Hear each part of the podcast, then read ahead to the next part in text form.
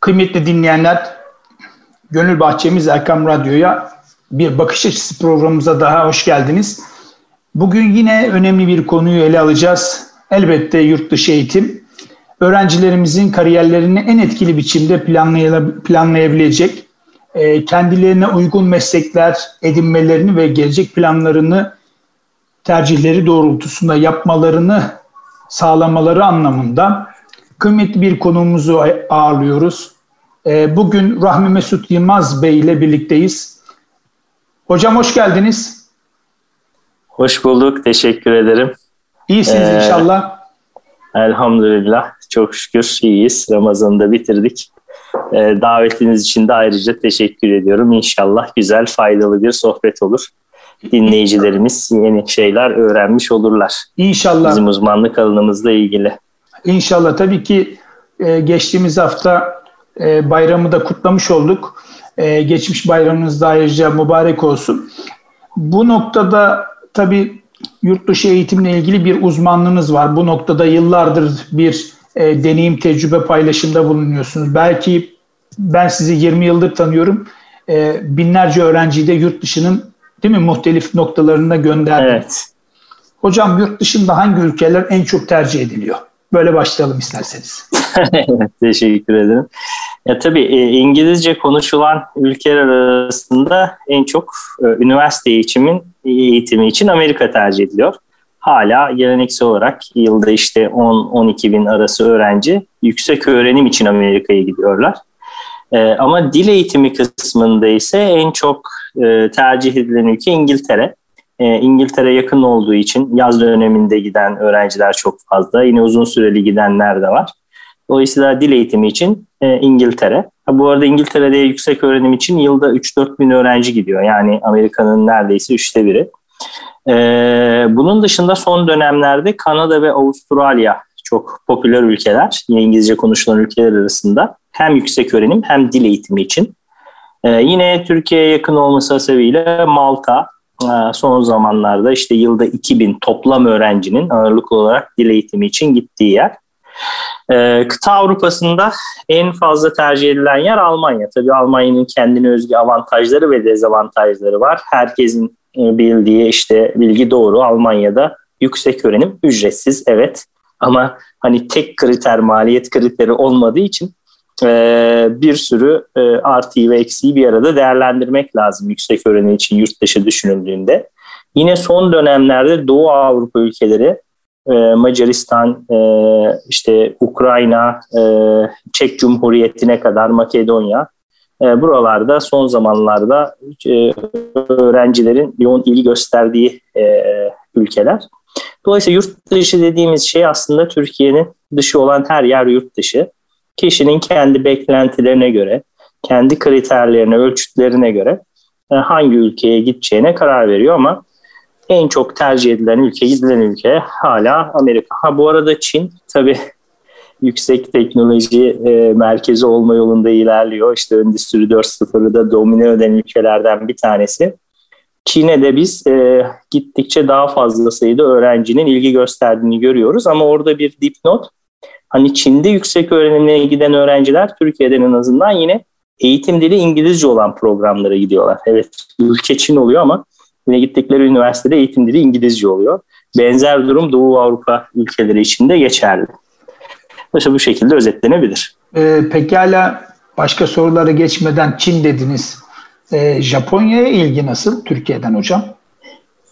Ya Japonya tabii e, çok ilginin olduğu bir yer değil. Ben söylediğiniz gibi 99 yılından beri yurt dışı eğitim danışmanlığı yapıyorum. Hani görece çok çok daha az sayıda öğrenci gidiyor.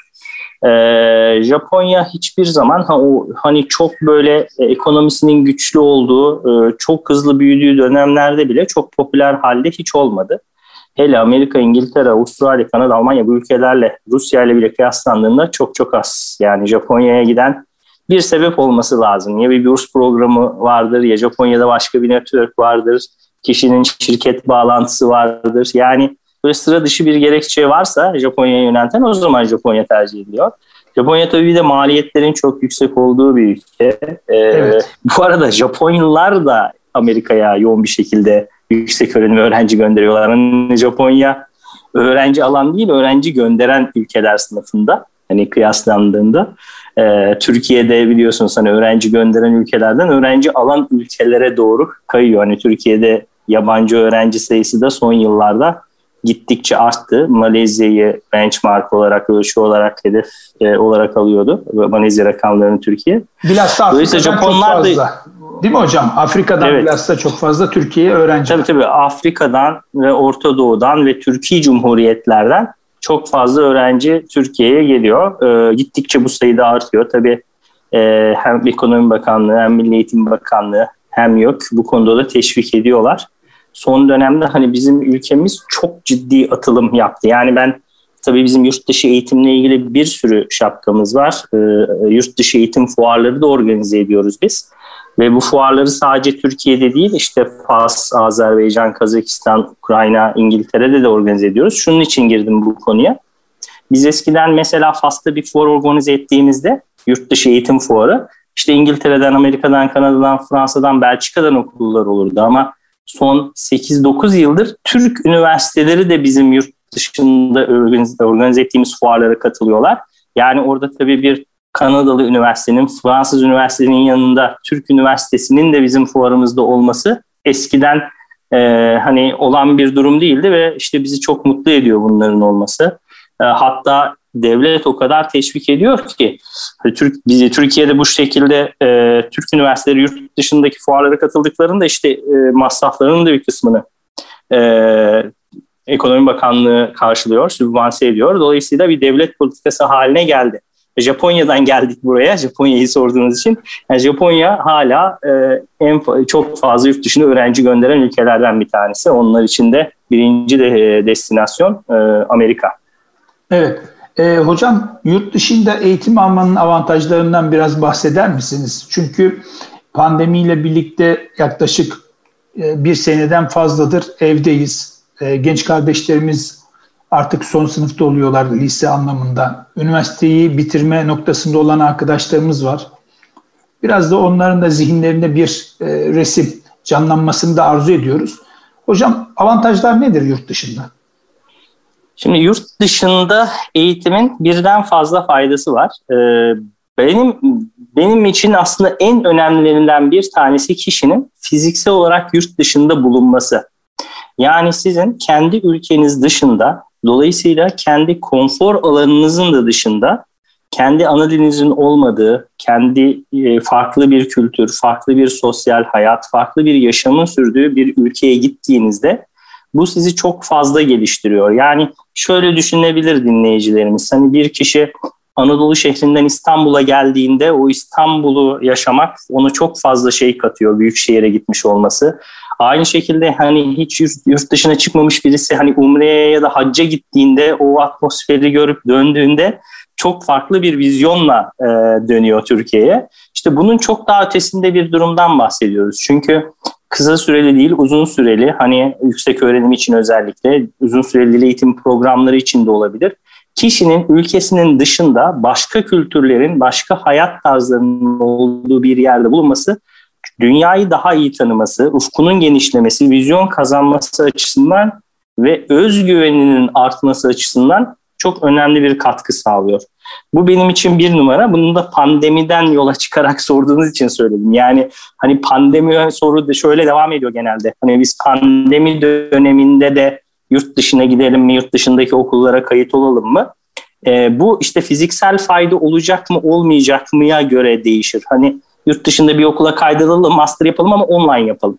O zaman işte o en önemli fayda ortadan kalkacağı için hani ben bu kararların e, ertelenmesini tavsiye ediyorum. Öğrencilerimize de öyle tavsiye ediyorum. Dolayısıyla birincisi fiziksel olarak yurt dışında bulunmak bu çok, bu çok önemli. İkincisi yabancı dil. Yani siz o ülkede bulunduğunuzda Almanya'da, İngiltere'de, Rusya'da ya da işte e, Orta Doğu'da, e, Mısır'da o ülkenin dilini e, hani bir dil okuluna gitmiş gelmiş birisi değil de akademik bir eğitim almış olarak orada çok çok daha hakim oluyorsunuz orada da yaşadığınız için. Dolayısıyla yabancı dille ilgili e, o önemli eşiği hani bu e, küreselleşen dünyada o dil bilmek çok önemli. Tabii dil bilmenin ötesinde farklı kültürleri tanımak da bence önemli. Ama en azından o dil az olmazsa olmaz kısmı geçmiş oluyoruz. Üçüncüsü yurt dışında iyi bir üniversiteye yani kabul olmak bu ister yüksek lisans ister lisans düzeyinde yani 4 yıllık üniversite eğitimi için olsun Türkiye'de o seviyede bir üniversiteye kabul almaya göre görece çok daha kolay. Yani dünyada ilk binde olan bir Türkiye'deki üniversitemize ya da dünyada ilk 500'de olan bir Türkiye'deki üniversitemize girmekten daha kolay e, okuldan kabul almak eğer bu okul işte Ukrayna'daysa, İngiltere'deyse, Almanya'daysa.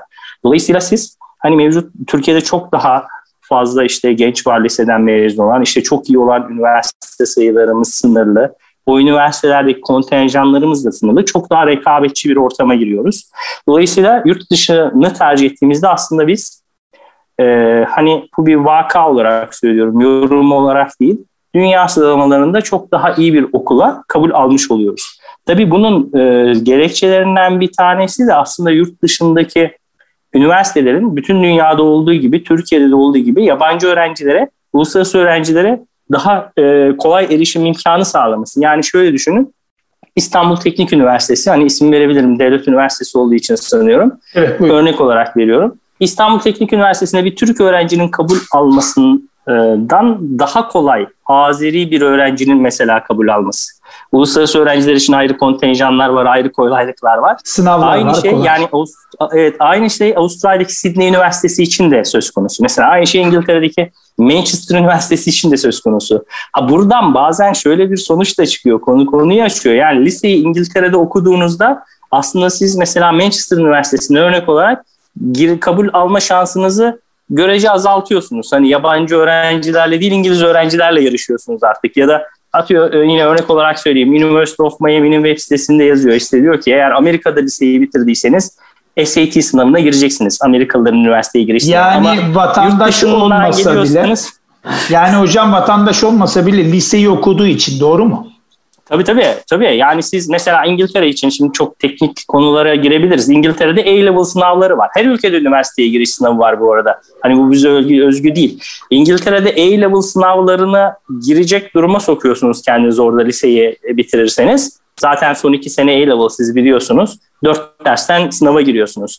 Dolayısıyla A-level skorlarınız diğer bütün İngilizlerle beraber değerlendiriliyor. Aynen. Ona göre siz üniversiteye girmeye çalışıyorsunuz. Ama aynı öğrenci Türkiye'de Anadolu Lisesi diplomasıyla e, hani 85-90 e, ortalamayla ortalaması hiç foundation'a bile girmeden o bilimsel hazırlık programlarına da geçerek o Russell Group üniversitelerinin önemli kısmına zaten kabul alıyor.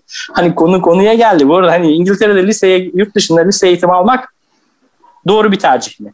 Bu doğru ya da yanlış denemez. Ama bu tür akademik kriterleri, üniversite giriş koşullarını, e, okul yurt dışında lise eğitimini bize katacaklarını ve bize sokacağı rekabetçi ortamı bilerek karar vermek lazım. Dolayısıyla e, üçüncü avantajı e, sorunuza geri dönersem hani e, yurt dışında daha iyi üniversitelere, dünya sıralamalarında daha itibarlı olan üniversitelere kabul alabilirsiniz. Yine bir başka avantaj yurt dışında eğitim almanın e, o ülkeler kendi e, üniversitelerinde, okullarında eğitim almış kişilere ee, daha sonra çalışma izinleri, oturma izinleri hatta bazı ülkelerde vatandaşlığa kadar giden imkanlar tanıyorlar. Bu da şöyle bir e, avantaja dönüşüyor aslında. Hani siz o ülkede üniversiteyi bitirdikten sonra işte 3-5 yıl, 10 yıl bir iş deneyimi de e, elde edip daha böyle küresel kendi uzmanlık alanınızda yetişmiş bir birey olarak ülkeye döndüğünüzde hem kendiniz hem aileniz hem e, ülkeniz için daha faydalı, daha gelişmiş bir birey oluyorsunuz. E, dolayısıyla daha donanımlı dönüyorsunuz e, ülkenize. Dolayısıyla hani ben Türkiye'de üniversiteyi bitirdim. Almanya'da çalışma iznim var mı? Çalışayım 3 yıl. Bu çok daha zor ama Almanya'da üniversiteyi bitirmiş bir öğrenci için ya da İngiltere'de ya da Amerika'da üniversiteyi bitirmiş öğrenci için bu tür izinler otomatik verildiği için siz hani o imkandan da faydalanıyorsunuz. Dolayısıyla hani bunlar e, temel dinamikler, yurt dışı eğitimin temel avantajları. Buyurun. E, e, hocam şimdi çok önemli bir noktaya değindiniz. Tabii çok soru var ama şimdi Türkiye'deki öğrencilerde böyle bir handikap var. Hep sınavlar bizde. İşte yurt dışında çok daha kolaymış üniversiteye girmek. Aslında oralarda da yani international student dediğimiz uluslararası öğrenci platformlarındaki bu kıstaslarda da zaten sınavlar var. Yani TOEFL gibi, IELTS gibi değil mi hocam? Yani aslında kolay değil sadece Türkiye'de nasıl yabancı bir öğrenci kolay sınava giriyorsa orada da mutlaka bir kolaylık gösteriliyor ama böyle şey gibi değil. Ben geldim üniversiteye Tabii, yine alım yok şöyle, yani. E tabii şimdi bizim bütçeyi hazırladık hadi biz Oxford'a gidelim diye bir durum yok ya da Harvard'a hadi nereden başlıyoruz ne zaman nerede e, uçak biletini alıyoruz gibi bir durum yok. Elbette bir sürü kabul kriteri var. Tabii bu kabul kriterleri ülkeden ülkeye değişiyor. Yani söz gelimi Almanya için e, işte Türkiye'de bir üniversiteyi de ilgili bölümü kazanmış olmak ve iyi bir lise diploması yetiyor. E, ama işte e, biz Amerika'da e, çok top bir okula gireceksek ki en zoru, en rekabetçisi Amerika'dır. En seçici üniversitelerin olduğu yer. Çünkü dünyanın en iyi üniversiteleri Amerika'da. Ama dünyanın en kötü üniversiteleri de Amerika'da. En çok yok denkliği olmayan Amerika, üniversite Amerika'da var biliyorsunuz. E, dolayısıyla Amerika'da e, mesela o top okullar hani bir kısmı siz e, Türkiye'den de başvuru yapıyor olsanız sizden SAT skorlarını istiyorlar. O yetmiyor. AP skorlarınıza bakıyorlar. O yetmiyor. İşte lise not ortalamanız, referans mektuplarınız ve mülakatlar. Bir de Amerika'ya özgü hani eğitim dışı faaliyetler kriteri var ve bu başvuru paketinin e, işte o sınavlar İngilizce seviyeleri, üniversiteye giriş sınavları kadar önemli olan sizin lisedeyken katıldığınız gönüllü çalışmalar, spor faaliyetleri, sanat faaliyetleri bunların hepsini de değerlendirip bir paket halinde karar verir Amerika. Ama Amerika'da herkese göre üniversite vardır. Hiç kimse üniversitesiz kalmaz. Önemli olan biz girebildiğimiz kadar bir üniversiteye kabul alalımdır. Yani İngiltere, İngiltere paketin bu eğitim dışı kısımlarına, sanat, spor faaliyetlerine çok fazla takılmaz. İngiliz üniversiteleri akademik başarıya bakarlar. İşte lise not ortalamanız orada en önemli kriterdir. Referans mektuplarınızla birlikte bir de bir niyet mülakat yapmazlar genellikle ama bir niyet mektubu yazarız. Ee, öğrenci kendisini çok düzgün kariyer hedeflerini ifade etmesi gerekir. Ha, ondan sonra hala yetmiyorsa o bir senelik bilimsel hazırlık programı var. Ee, işte siz bilirsiniz İngiltere'de üniversite eğitim 3 yıldır. Bizde ya da Amerika'da 4 evet. yıl olan eğitim. Dolayısıyla o 3 yıllık program artı bir yıl 4 yıla uzar. O bilimsel hazırlık Foundation denilen bilimsel hazırlık programıyla da siz yine çok iyi üniversitelere, iyi üniversitelerden kastım burada dünyada ilk yüzde ya da ilk yüzde olan üniversiteler. Russell Group üniversiteleri derler. Ee, işte İngiltere'nin araştırma ve eski üniversitelerine tamamı hemen hemen dünyada ilk 200'dedir. İşte Manchester, Nottingham, Warwick, Durham, Edinburgh, e, işte Birmingham, Sheffield gibi üniversiteler. Bu seviyedeki üniversitelerin e, hemen hemen Oxford, Cambridge, LSE ve Imperial dışındakiler e, e, lise not ortalaması ya derek ya da foundation'la beraber öğrenciyi alırlar. King's College ve UCL'in dahi foundation programları, bilimsel hazırlık programları var. Yani e, öğrencinin lisede, Türkiye'deki lisesi notları yeterli seviyede değilse bile o bilimsel hazırlık programıyla üniversiteye devam edebilir. Ama bu arada bir yanlış anlaşılmayı önden engellemek için şunu söyleyelim. O bilimsel hazırlık programına kabul alıyor olmanız demek üniversiteye kesin devam edeceksiniz anlamı da taşımıyor. İngiltere'ye evet. ve özgü konuşuyorum bunları. Avustralya'da da aynı sistem vardır, foundation sistemi. Ki Hollanda'da, Amsterdam Üniversitesi gibi üniversitelerde de foundation sistemi var. Yani şöyle yapar üniversiteler ki tamam ben sana bir şans tanıyacağım. İşletme mi okuyacaksın? Gel işte iktisadi ve idari bilimler bilimsel hazırlık programına katıl. Foundation programına. Mühendislik mi okuyacaksın? Mühendislik Foundation programına katıl derler ve derler ki bak biz UCL'iz örnek olarak ya da King's College'ız ya da Warwick Üniversitesi'yiz. Dünyada 50.yiz. Seni bilimsel hazırlığı aldık ama buradaki not ortalaman 85 olursa biz seni devam ettireceğiz derler. Dolayısıyla o ilk yılda öğrenci 85 yaparsa devam eder. 80 yaparsa Warwick'e gidemez de mesela Bristol'a gider. 70 yaparsa daha aşağıda bir okul. 45'e kadar bir üniversiteye gider. 45'in de altında bir not alırsa kalmış olur. Ee, o zaman hani İngiltere'de okumak konusunda emin miyiz gibi bir durum, sevimsiz bir durumla karşı karşıya kalırız. Dolayısıyla bunlar çok teknik konular. Aslında çok teknik konulara da girmek istemiyorum. Ee, kısa radyo programımızda. Ee, ama konu konuyu açıyor. Hocam, Hocam Allah razı olsun. Ee, ilk bölümü tamamladık. Ee, müsaadeniz olsa bir ara verelim inşallah. Ee, sevgili dinleyicilerimiz kısa bir aradan sonra programımıza kaldığımız yerden devam edeceğiz. Sevgili dinleyicilerimiz kısa bir yerden sonra yine birlikteyiz.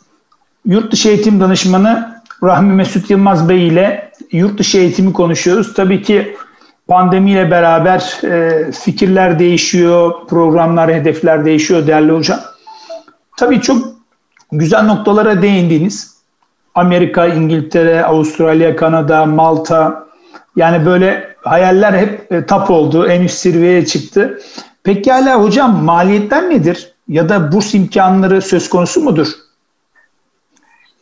Evet, ma- maliyet tabii bizim için e, e, bazen hani en önemli karar kriterlerinden bir tanesi haline geliyor. E, mevcut tabii kur seviyeleri de göz önünde tutulduğunda gayet makul. Hani maliyetler e, nedirin? Hani şöyle bir fikir vermesi açısından söyleyeyim. Yani Amerika'da yıllığı 10 bin dolara da üniversiteler var, 50 bin dolara da üniversiteler var. E, işte e, yaşam maliyetleri de 15-20 bin dolar arası değişir yıllık. Dolayısıyla hani e, maliyeti yüksek ülkelerden bir tanesi Amerika. İngiltere'ye dönersek, e, sterlin olarak ifade edersek bir sterlin bugün aşağı yukarı 10-11 TL arasında değişiyor. E, sterlin e, karşılığı İngiltere'deki üniversitelerin bir yıllık eğitim ücretleri 10 bin ile 15 bin sterlin arasında değişiyor ama çok top üniversitelerin e, işte sayısal programlarında 20-25 bin sterlin kadar da çıkıyor yıllık eğitim ücreti. Yıllık yaşam maliyetleri de 10-15 bin sterlin arasında değişir İngiltere'de. Dolayısıyla genellikle İngilizce konuşulan ülkeler aynı zamanda maliyetinde daha yüksek olduğu ülkeler. Avustralya, Kanada, Yeni Zelanda gibi ülkelerde maliyetler görece daha düşük ve o ülkelerde bir de e, çalışma izninin yanında eğitim sırasında çalışma imkanları da daha kolay.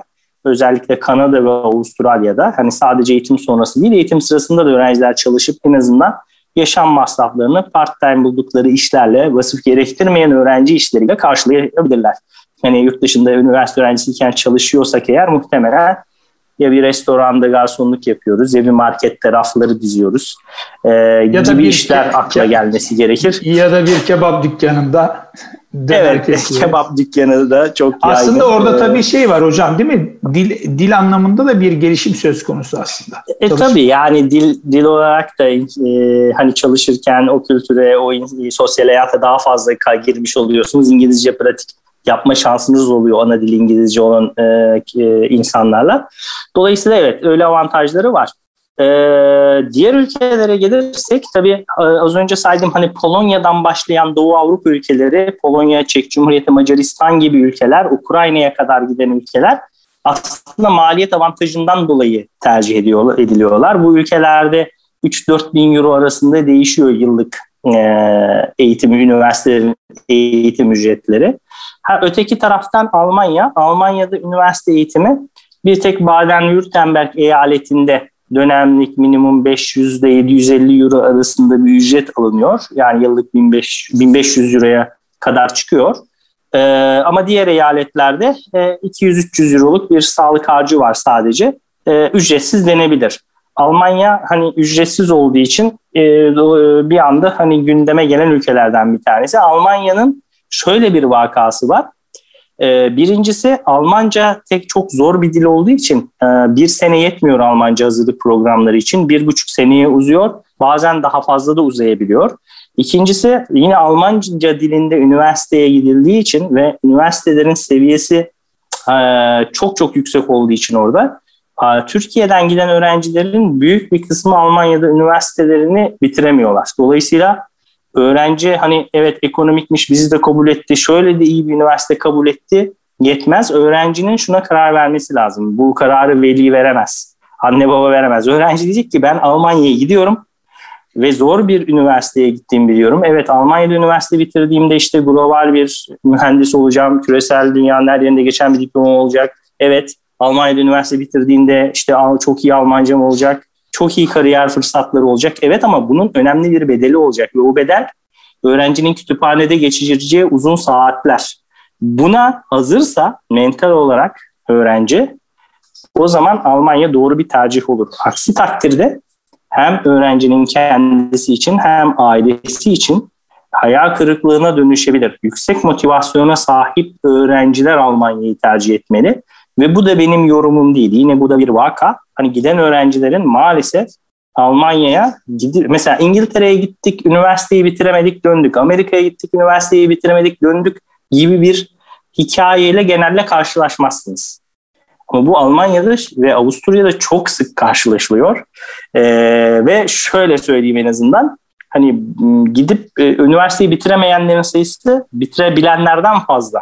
Evet hocam. O yüzden öğrenciyi de çok iyi analiz edip gerçekten Almanya'ya uygun olduğuna karar vermek lazım. Eğer buna kanaat getirirsek Almanya çok e, avantajlı bir tercih. Hem eğitim kalitesi hem eğitim sonrası fırsatlar hem de maliyetlerin sıfıra yakın olması dolayısıyla. E, oysa Almanya böyle ayrı bir yerde duruyor. Avusturya ile beraber aynı şartlar Almanya ve Avusturya'nın. E, bunun dışında e, yani işte Ukrayna en ekonomik seçenek olabilir. Ukrayna deyip geçmemek lazım. Orada da Karazin gibi dünyada ilk 500'de olan çok çok iyi üniversiteler var. 1500-2000 dolardır orada yıllık eğitim ücreti ve yaşam maliyeti de Türkiye'den daha ucuzdur. Ee, ama tabii biz yurt dışına gidiyoruz. Ee, Türkiye'den daha gelişmiş bir ülkeye mi gidiyoruz, daha az gelişmiş bir ülkeye mi gidiyoruz? Hani eğitim dışındaki unsurlardan da programın ilk bölümünde bahsettik. Bütün bunları bir paket halinde hepsini bir arada e, düşünüp karar vermek gerekiyor. O yüzden aslında belki yurt dışı eğitim danışmanlığı diye benim de mensup olduğum bir meslek var. E, çünkü çok fazla seçenek var ve herhangi bir ülke, üniversite ya da şehir bütün ölçütler yani bütün kriterler için en iyi değil. Kimisinde maliyetler daha uygun, kimisinde eğitim sonrası fırsatlar, kimisinde kabul alabileceğimiz üniversitelerin prestiji, e, kimisinde iklim, kimisinde çalışma izinleri, diğer kariyer fırsatları. Dolayısıyla çok fazla kriter var. Her ülkenin, her seçeneğin artıları ve eksileri var. Ama sorunuza katılıyorum. Yani maliyet en önemli kriterlerden bir tanesi ve öğrenci değil daha çok velilerimizi ilgilendiriyor. Onların da hani e, nasıl bir bütçeyle karşılaşacaklarını önceden e, biliyor olmaları gerekiyor bu kararı verirken. Buyurun. Ee, değerli hocam şimdi son dönemlerde tabii bir İrlanda e, furyası başlamıştı pandemiden önce. E, doğal olarak e, biz Türkler bir ülke seçerken veyahut da bir ülkenin şehrini seçerken daha az Türk'ün olması gerektiğini düşünürüz. dil dil eğitimi evet. geliştirilebilsin. E, İrlanda hakkında neler söyleyebilirsiniz? Yani biraz Şöyle. daha Osmanlı ile ilgili olan ilişkiler de söz konusu. Yani biraz da biz öyle de bakmışız herhalde olaya. Çünkü İrlanda son pandemiden önce bilhassa İrlanda'da çok bir e, şey vardı, furya evet. vardı hocam. Ne düşünüyorsunuz? Tabii tabii. İrlanda'da furyanın başlamasının sebebi İrlanda'nın Türkiye'den öğrenci almaya karar vermiş olması. Yani ben mesleğe ilk başladığım 99 yılı, yılında başladım ben bu mesleğe. Yani çok uzun yıllar İrlanda Türkiye'den öğrenci vizesi başvurusu bile kabul etmiyordu. Neden hocam? Bu işte önce bir pilot e, yani devlet politikası bu. E, hani İrlanda Avrupa Birliği'nin e, kişi başı milli geliri en yüksek ülkelerinden bir tanesi.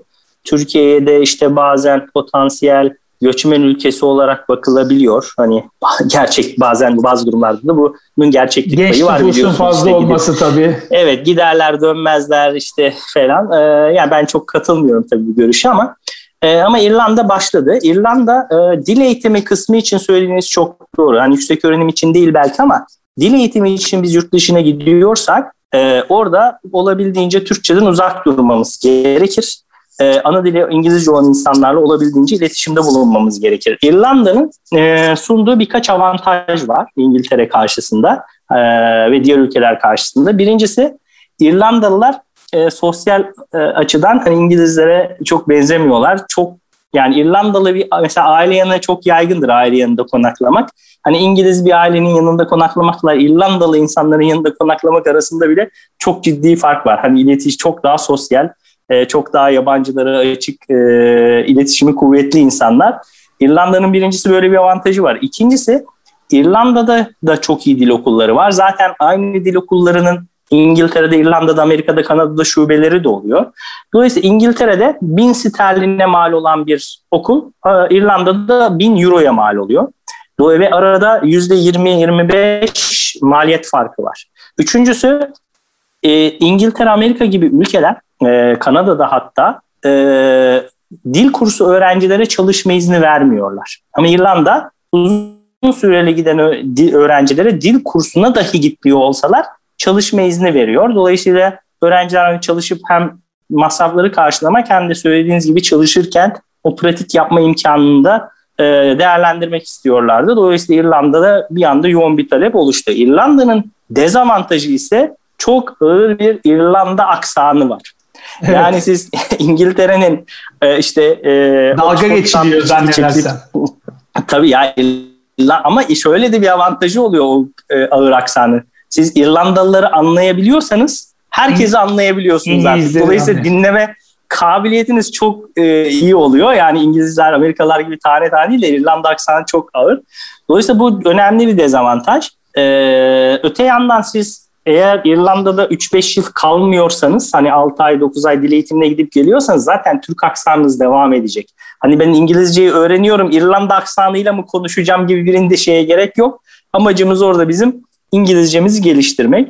Dolayısıyla e, maliyet avantajı, dil ok öğrencilerin çalışma izni e, avantajı ve daha böyle e, pratik yapabileceğiniz insanların olduğu bir ülke olduğu için hani görece daha sosyal insanlar olduğu için İrlanda e, doğal olarak e, hani top, popüler hale geldi ve söylediğiniz gibi pandemiye kadar da İrlanda'ya giden öğrenci sayısı her yıl iki kat artıyordu. Ağırlıklı olarak dil eğitimine gidiyorlar.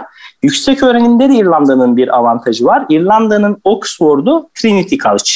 Yani Trinity, Trinity College e, Dublin'de e, İrlanda'nın en iyi üniversitesi. İrlanda'nın Oxford Üniversitesi derler. Ve Trinity College'a kabul almak lisans ve yüksek lisans programlarına e, İngiltere'de aynı dünya sınavmasında aynı seviyedeki üniversitelere göre çok daha kolay. Yani yabancı öğrencilere de çok açık. Dolayısıyla biz son zamanlarda İngiliz üniversitelerine başvuru yaptığımız öğrencilere ya bir de Trinity College'a da başvuralım ya da e, işte e, e, Limerick gibi işte e, diğer e, Dublin'deki ya da diğer şehirlerdeki üniversitelere de başvuralım. Hani sonra karar veririz ne kadar iyi bir üniversiteden kabul aldığımıza göre tercih edeceğimiz okulu Dublin City College gibi okulları da biz hep e, şeylere aldık. Neticede iş dil, dil okulu gibi değil. Dil okulunda bir okula karar veriyoruz. Kaydı geçiyoruz. Kabul geliyor. Vizeye geçiyoruz. Üniversiteler öyle değil. Biz bir sürü üniversiteye başvuru yapıyoruz. E, olabileceği iyi okuldan kabul almaya çalışıyoruz. İşte kabul edenler oluyor, reddedenler oluyor. Her başvurduğumuz okuldan kabul alamıyoruz. Dolayısıyla o hani e, sadece bizim verdiğimiz bir karar olmuyor. Dolayısıyla yüksek öğrenim kısmında da İrlanda'nın bir avantajı var. Ve yine İrlanda, e, İngiltere yeni başladı eğitim sonrası çalışma izni ama İrlanda'da bu hep vardı.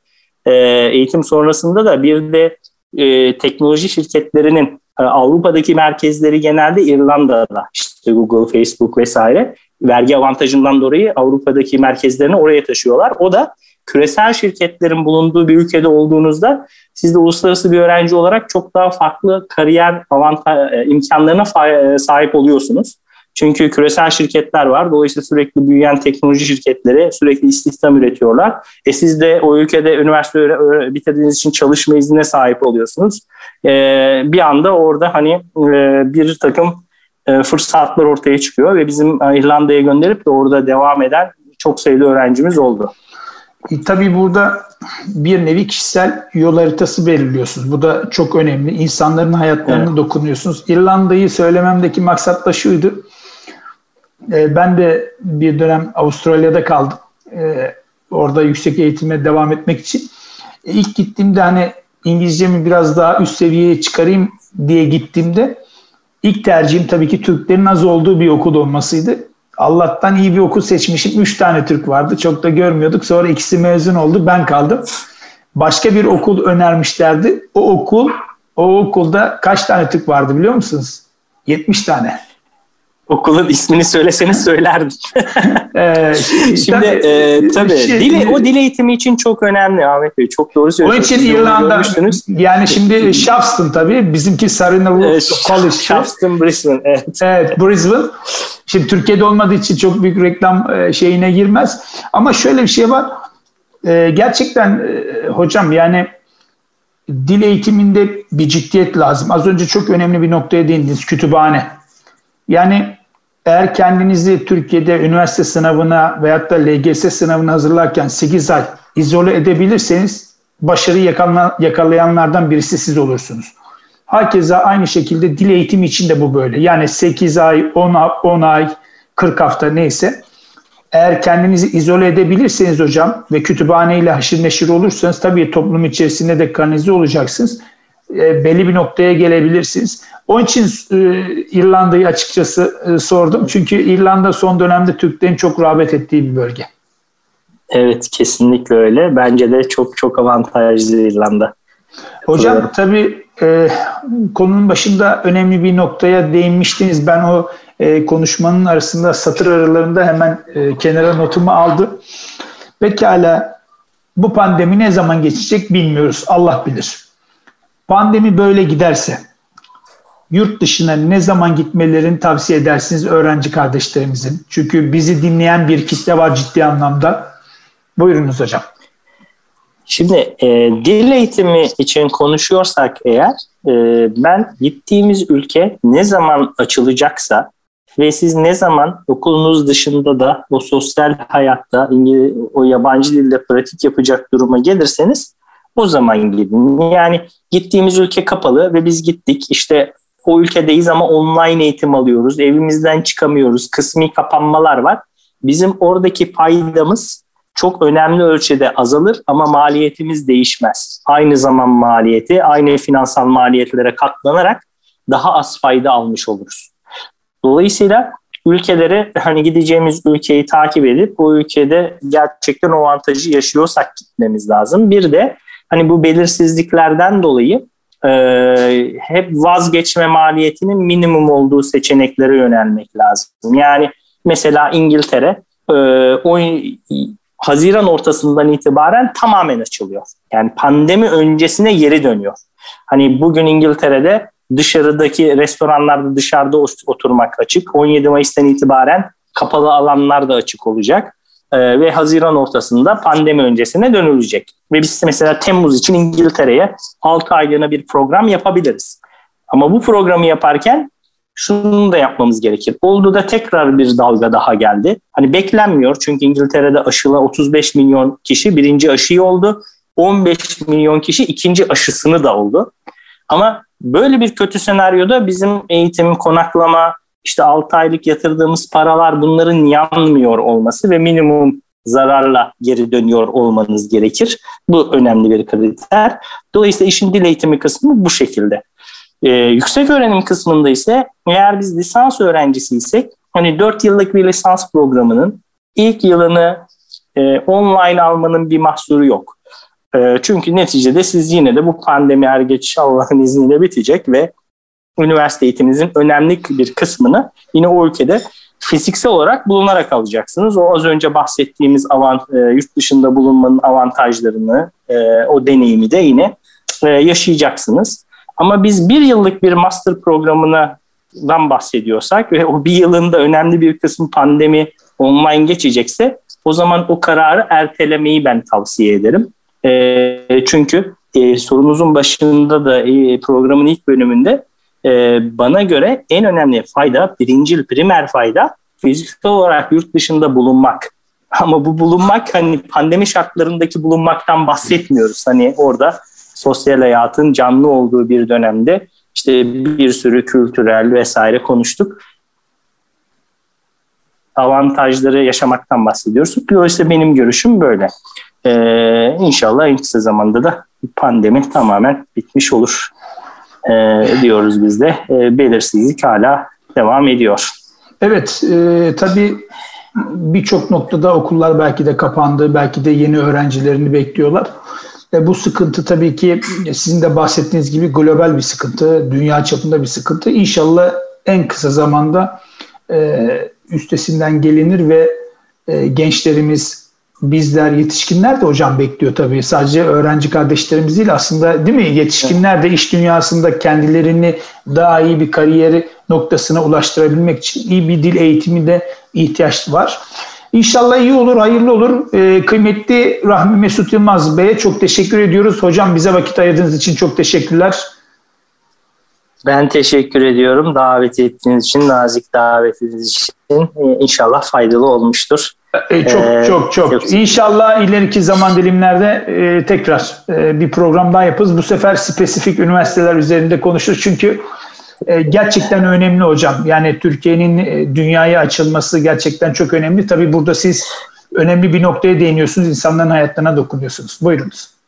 Evet yani tabii konuşamadığımız bir sürü şey oldu. Work and travel'lar, burslar, work evet. and holiday'ler, stajlar aslında çok konu var. Çok. Bir sürü her ülke ayrı ayrı da konuşulabilir elbette söylediğiniz gibi ama bu kısa zamanda da inşallah bir, bir miktarda olsa bir fikir edindirebilmişizdir e, diye ümit ediyoruz. İnşallah Tekrar inşallah. Ben teşekkür ediyorum.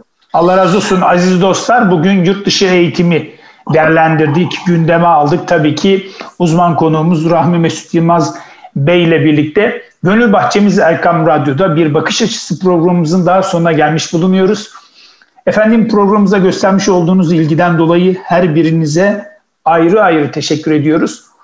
Kaçıran veya tekrar dinlemek isteyen dinleyicilerimiz için erkamradyo.com internet sitemizden hem bu programımıza efendim hem de geçmiş programlarımıza ulaşabilirler. Haftaya aynı gün ve saatte yeni bir konu ile huzurlarınızda olabilmek duasıyla kulağınız bizde olsun. Allah razı olsun.